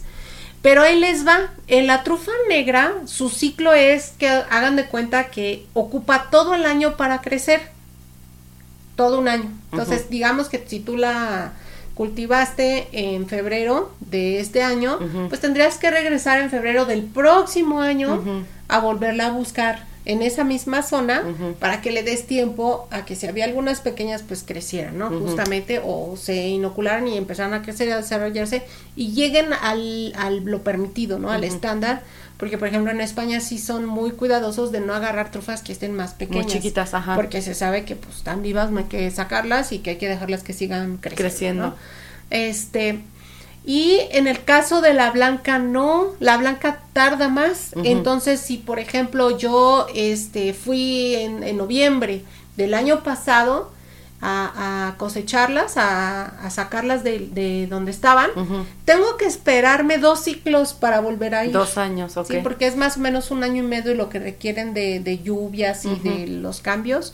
Eh, los ajustes entre las estaciones para poder crecer, pero en eso pasan dos años, porque la mejor, el mejor momento de ir por ellas es entre octubre y diciembre. Okay. ¿no? Entonces imagínense. Por eso es todavía más cara. Todavía más, cara, así de por sí. El lugar es más pequeño, en menos poblaciones, solo de temporada y, más solo cada dos años, entonces pues sí, es, complicado. es más complicado. Entonces imagínense, si una trufa blanca se encuentra este todavía más grande de lo de lo que es lo normal. Por eso todavía esas son aún más caras. De hecho son cinco veces más caras que la que negra más o menos en parámetro. Entre 3 y 5 depende de lo que pesen sale y este se encuentra entre 20 centímetros y un metro de profundidad. Entonces es todavía más compleja, más complicada y aún así, de verdad, me quito otra vez el sombrero y digo, pues si el de 40 centímetros, ¿cómo lió? ¿Cómo huele el que un metro abajo? Pues a lo mejor sí es lleva ayuda, ¿no? A lo mejor sí necesario con perrito. Sí, con los, los perros. Tu perro ya, encontró una trufa, ya, Ya, váyanse por las trufas y me las traen, ¿eh? Nada que se las come. Entonces, ahí por eso tan importante que los perros que justamente las, las cazan o las atrapan, los cerdos, estén muy bien amaestrados, porque imagínate, tienes solamente una posibilidad cada dos años del lugar en donde estés. Obviamente vas cambiando de lugares, ¿no? Pero en ese año, en ese lugar, solamente una cada dos años o dos cosechas, y llego con mi perro y se la come, pues ¿qué pasó? ¿no? No, qué pues pasó no. ahí? Ojo ahí, ¿sí, no? Sí, se te Y va por la eso también cuidan muchísimo los perros, los cuidan muchísimo, muchos tienen este tema de pedigrí, de que llevan generaciones ya con esa tarea de ser perros truferos, y este, que los mezclan entre los mismos perros o con otras razas que son también conocidos como truferos, ¿no? Entre varias familias, pero son perros que se cuidan muchísimo por lo mismo, porque son los que te ayudan a atrapar la Sí, trufa. lo tienes hasta Entonces, con seguro y hay todo. en temas de mafia bien cañones también, Sí. ¿no? Porque pues no falta que ya se robaron el perro Ujú. o, o ya lo mataron, también pasan cosas así, ¿no? Por Para que no me- envidias, claro. Sí, no, no. Ay, y recuerden horror. que la hermana República de Italia es muy parecida a la hermana República de México Sí, en muchas en cosas. cuestiones ¿no? de... de mafia. Sí, sí, sí, de Este, corrupción y tristemente, otras ¿no? cosas, De, ajá. corru- de corrupción. Ojalá que eso cambie. Este, pero bueno, finalmente está así, ¿no? Y estas trufas, a diferencia de las negras, todavía tienen un tema más. No se han podido domesticar. Aún no se sabe. Esas no se qué. puede. No. Entonces todavía Es otra tercera cosa que las Es hace que- más difíciles para encontrar. Si por ejemplo no te dejan o no te permiten estudiarlas, pues a lo mejor es que no has encontrado, sí han, las han estudiado, amiga, pero no tan a profundidad como no. debería, porque todas si son más raras, pues menos chance te van a dar. Pues sí, no. A lo mejor falta un componente extra que está en la si tierra o que otra 15 cosa. años para que se desarrolle el bosque y entendamos todo su ciclo, No, pues no se puede. está cañón, ¿no? Bueno, entonces, para alargar justamente el, el, el tiempo de vida en anaquel de las trufas, lo que hacen justamente en la industria, desde que ya se recolecta, pues muchas veces no te llega fresca, sobre todo si estás en la otra parte del mundo, ¿no? Ahí es, como les digo, rarísimo que te pueda llegar una. Y aparte el, el tema de, de entrar, eh, de transportarlo, también ubica cambios de temperatura, de presión, que van a hacer cambios, por lo tanto, en los aromas del, producto. Entonces, fresco es rarísimo que te pueda llegar. Sin embargo, hay otras alternativas de las que ahorita voy a platicarles si te gusta la trufa. ¿Sale? Entonces, en este tiempo de alargar en anaquel, eh, muchas se procesan en harinas, con sal, con azúcares, con pasta, con salsas, con cremas, aliños, vinagretas. Muy común aquí en México encontramos los aceites, ¿no? Que están aromatizados Según. con trufa, Ajá. ¿sale? Y en muchos lugares, una vez que se que llega al establecimiento y que sí se tuvo la fortuna de que llegara fresca, a mí, por ejemplo, algo que me pareció genial es que llegan sin mucha limpieza. O sea, digamos que les quitan con un cepillito parecido al de dientes, con una cerda muy suavecita, le van quitando la tierra alrededor, pero no se la quitan completa. Esa se quita completa hasta que se va a ocupar. Porque si se la quitas se va desprendiendo más el aroma. Mm, Es una manera como de protegerlas. Este, se tienen que poner eh, lejos de cualquier otro alimento que, Que las pueda contaminar. que las pueda contaminar olfativamente hablando. Y suelen eh, guardarse en arroz, por ejemplo, o en algún otro producto que Mm. Ujú. ayude a chupar la humedad. Digo, pues en México, por si no lo saben las personas extranjeras, aquí es muy dado que las abuelitas, las mamás o nuestra propia casa, los aleros tengan granitos de arroz para evitar que la sal se apelmace y la humedad la chupe el arroz, no la No, pues sal. no falta la creencia de que si se te cae el teléfono al, al- a la taza del baño Claro, o lo ¿dónde llenas lo de agua, lo metes en Sí arroz. funciona, mira, ya me pasó. sí funciona. Lo metes en arroz. Tarda días, pero sí funciona. Certificado. Ok. Entonces, bueno, va, pueden encontrar en muchos lugares establecimientos que tienen un contenedor de arroz aparte. Obviamente ese arroz ya no se va a ocupar No, después, no, pues, no porque se va a inventes. llenar de tierra, ¿no? Este, aunque quién sabe, porque igual y si lo enjuagan bien, ese arroz también va, Va a tener ese aroma de los trufa. aromas de trufa.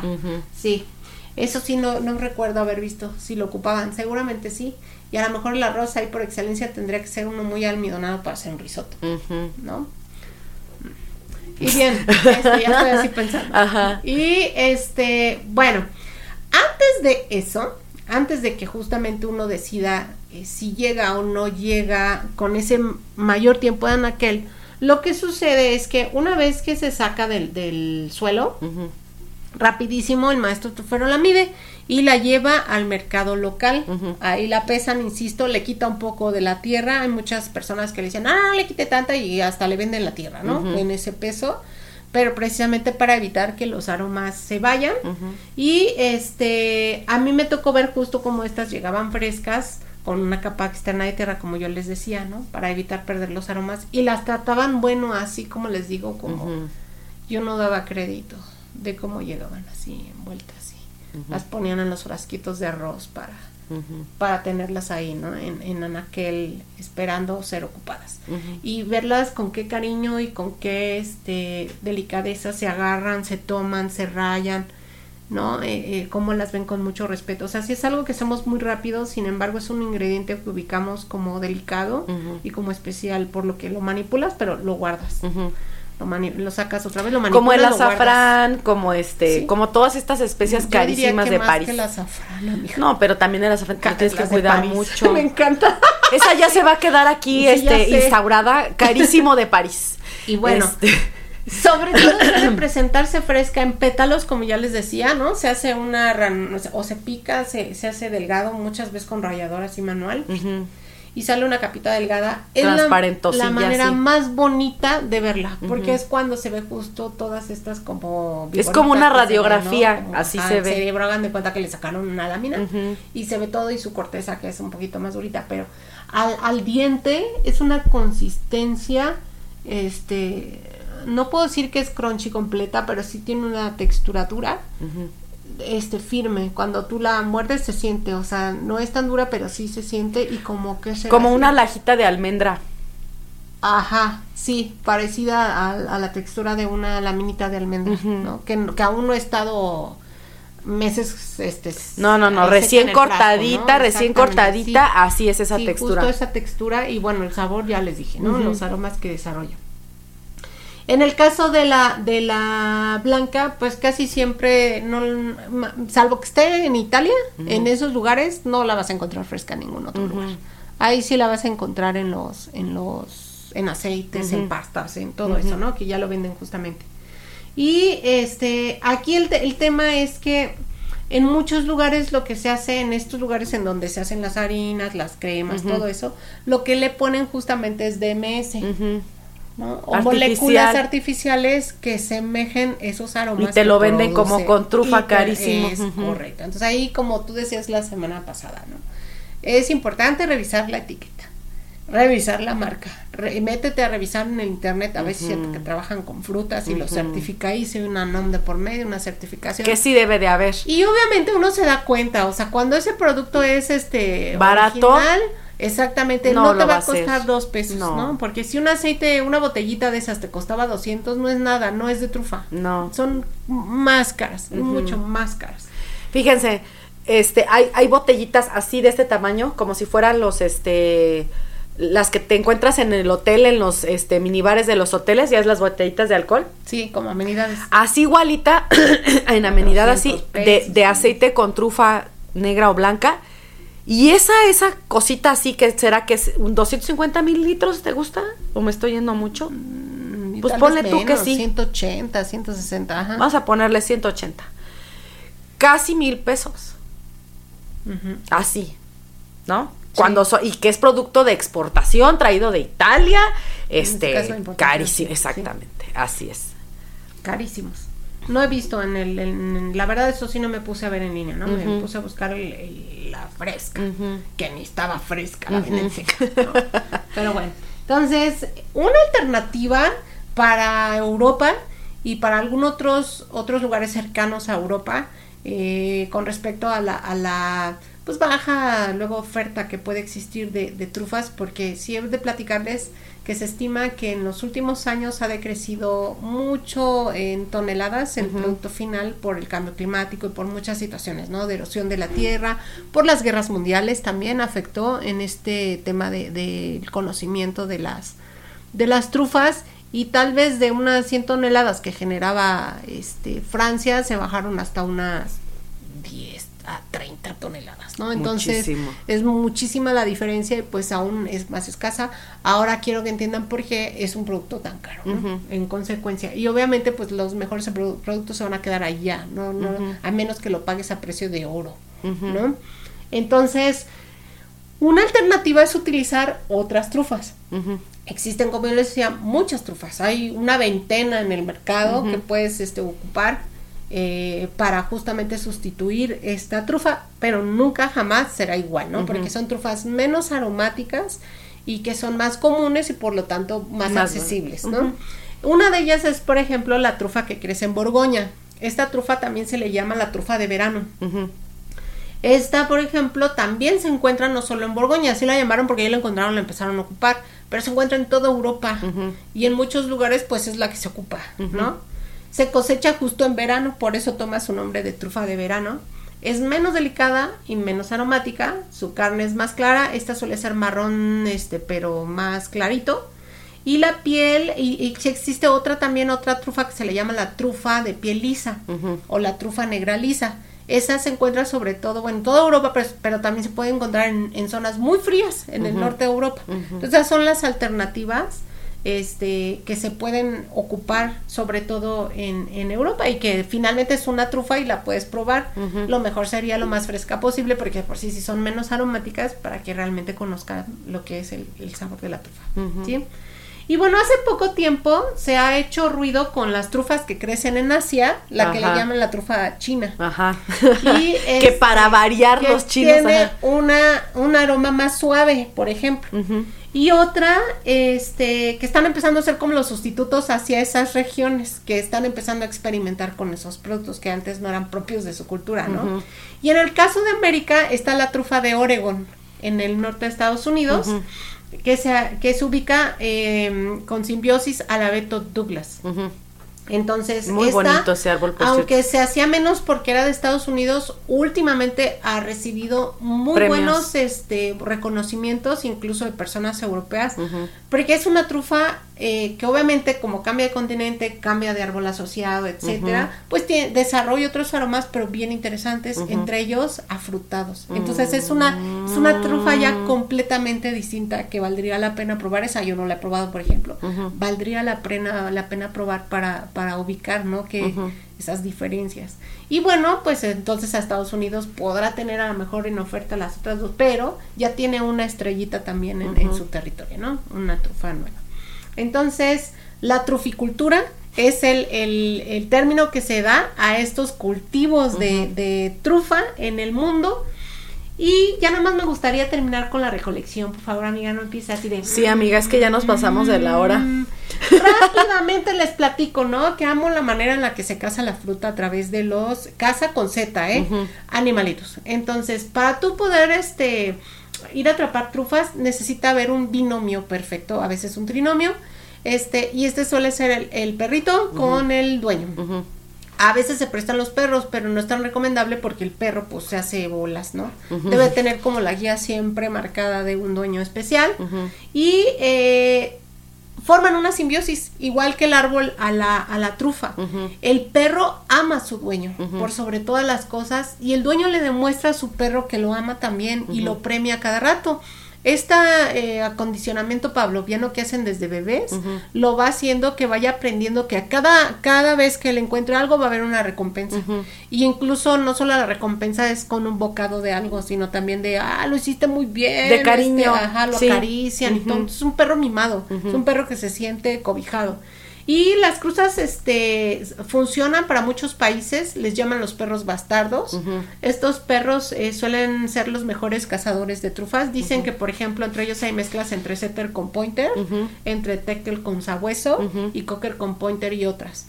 Pero que también existe el agoto italiano, que ese se le denomina el perro trufero por excelencia y es el que va a las trufas blancas, justamente. Es un pura sangre, tiene pedigree y en Francia los labradores son muy comunes. Dentro de estos atributos son perros, este, como les decía, de excelente olfato, eh, alegres, golosos, les encanta así con los premios. Y una de las cosas que se ha visto es que tiene que ser mediano, no tiene que ser ni muy grande ni muy pequeño. Debe tener cierto tipo de pelaje, no muy corto, para que los proteja del frío, porque ya les dije que salen de noche o muy de madrugada. Aparte, deben tener ese pelaje mediano o un poquito más largo, no tan largo, porque si no se harían ahí nudos. porque los ayuda, como entre esos bosques suele haber muchos encinos o suele haber, por ejemplo, salsas, que son plantas con espinas. Sí, para que no se lastimen. Y se lastiman. Entonces, por eso ocupan esos específicamente. ¿Sale? Y este deben ser perros fuertes porque caminan por muchas horas de ida y de regreso. No obesos, o sea, deben estar en buena forma. Atléticos, ajá. Así es. Y este, por supuesto, cariñosos, ¿no? A mí mi amigo me comentó, al que mandé ahorita un saludo, a Gigi, Gigi me comentaba que una de las maneras de entrenar a estos perros era desde que nacían. A las camadas pequeñitas, desde que nacían con la mamá, antes de acercarlas a la tetilla, a la mamá le embarraban trufa en las tetitas. Ajá, para que... Entonces la leche la asociaban a la trufa desde que están este, lactando. Cuando ya comienzan a hacerse grande, muchos premios se les da en, eh, con trufa y el entrenamiento empieza a los más o menos cuatro o cinco meses. Lo que empiezan a hacer es dentro de la casa donde viven esconden cosas con aroma trufa, objetos embarados con trufa y se les da un premio cada vez que los encuentran. Entonces ellos es un acto reflejo, ¿no? Cada vez que encuentran algo van a ser premiados. Obviamente este, desde chiquitos se empieza a ver cuáles son más astutos que otros y son los que finalmente se van a terminar de, de, convertir, sí, claro. De convertir en, perros Todos tienen personalidades y mucha gente se dedica incluso a vender esos perros. Ese es su oficio. Ni siquiera ir a cazar la trufa, sino el, a desarrollarlos. Sí, sí, sí. Y son carísimos. No, ¿cómo se les llaman? Este, tienen su nombre las personas que hacen eso. Este, que son los breeders que les llaman, ajá. Este, o sea, el nombre, que, que hacen las cruzas, que tienen este, las las perritas y son exactamente. Pero en este caso los entrenan, no solamente son hijos de esas razas que ya lo hacen, sino los entrenan. Y el siguiente paso es sacan esos objetos y los empiezan a, esconder, pero en el bosque ya. Ajá. Así cercano a sus casas y ahí así los van entrenando para que ellos solitos ya vayan desarrollando cuando salgan esa justamente nariz para encontrar ya en, la vida silvestre esas trufas, ¿no? Entonces, Dos palabras son muy importantes para ese perro. Uno es busca y la otra... ¡Suelta! no te lo comas. Así es, este, como aquí, rascan, ¿no? Y entonces empieza justamente a rascar. Cuando un perro saca cuando encuentra la trufa, él no la va a tocar, insisto, no la puede rasguñar porque si no la maltrata, solo avisa que está ahí y entonces se le da pan, queso, tocinito, em, algún embutido, algún pedacito de carne. Suelen ser grasosos para que él asocie que no se le va a dar la trufa, sino se le va a dar algo que le gusta al sí, claro. Entonces también desde chiquito se empieza a ver tu cochinada, yo no quiero es eso. Su, ¿Cuál es su preferencia? Lo que les gusta más. Porque no se les da en otro momento. No se les da como, como, como alimento general. Si no es algo que él va a estar deseando y sabe que cuando sale a campo traviesa va a ser este su bonus, ¿no? Si él encuentra algo. Entonces, con eso quería cerrar, no quería dejar de lado esta cuestión de los animales, que son muy importantes también para, para atrapar las trufas. Este, y bueno, para mí es un tema que, que siempre me ha cautivado, que sigo como investigando cuando puedo, cuando tengo el tiempecito. Aprendí cosas nuevas en este, ¿no? Como estas nuevas que están, este, eh, han, han, ido encontrando y sobre la troficultura. Entonces espero que les haya eh, gustado. No voy a hacer una receta con trufa, de una vez digo, en el Patreon, porque obviamente no nos da el presupuesto para hacerlo, ¿verdad? Pero con mucho gusto puedo compartir, compartir eso sí algo. No, les podemos, este, les podemos poner, eh, igual podemos hacer un, episodio especial como de no sé, algunas recetas en las que se ah, pueda pues utilizar, no las vamos a hacer, pero, se las, vamos explicando paso a paso que es lo que hacemos, Así es, perfecto. A eso me comprometo, perfecto. Perfecto. No, y este, pues es, es, muy interesante porque es algo que todavía se hace de manera muy artesanal, porque asumo también que debe de estar asociado a un montón de, de, de historias, este, como de, de creencias que tienen que ver hasta con magia y otras cosas más. De mafias. Sí, no, pero por ejemplo, es como muy místico este asunto, ¿no? Porque asumo también que ellos deben de tener sus creencias como de que, este, si, si vas a cierta hora, si este el sol, pues este la luna, no sé, ciertas cosas así raras. ¿Cuántas referencias no de haber en nueve mil años de historia? no, y que te digo que como los jugadores de, de, americano, ¿no? Que se ponen los mismos calzones con los que ya ganaron porque es, por superstición. Así asumo que también debe de haber mucha superstición al, al en torno a la recolección o, encontrar este tipo de cosas. Debe de ser porque Uh, sí, todo un ritual, ¿no? Este, con sus es animales también. No sé si tocaremos eso en alguna vez, pero no tiene que que ver con, con gastro, pero bueno, se, se come, ¿no? La gente que va y consume hongos, por ejemplo, ¿no? Que se van y se pierden así en este en la montaña y que les dicen que los hongos te llaman y no sé no, qué. amiga, tantas eso pendejadas. iría en el de turismo. Sí, podemos sobre todo en- en, en el, en el que es este de experiencias y demás, pero sí está súper asociado Él- a él estos tiene temas por ahí, como él- raros. Él, él sí te puede hablar de, por ejemplo, del Real de 14. Ajá. eh, y, ¿no? y todos los estudios asociados a, lo, a la gente wicarita. Sí, No, pues es que imagínate, por ejemplo, Santa hacen, Sabina, sí. perdón, Santa Sabina, la señora Sabina, Ah, este, de Oaxaca, pues imagínate también, ella solita a su pueblo, cuánta gente no llegó, este, a hacer derrama económica porque iban a verla para tener la experiencia de los hongos Pues que ella hacía. hay tanta cosa, ¿no? Así es.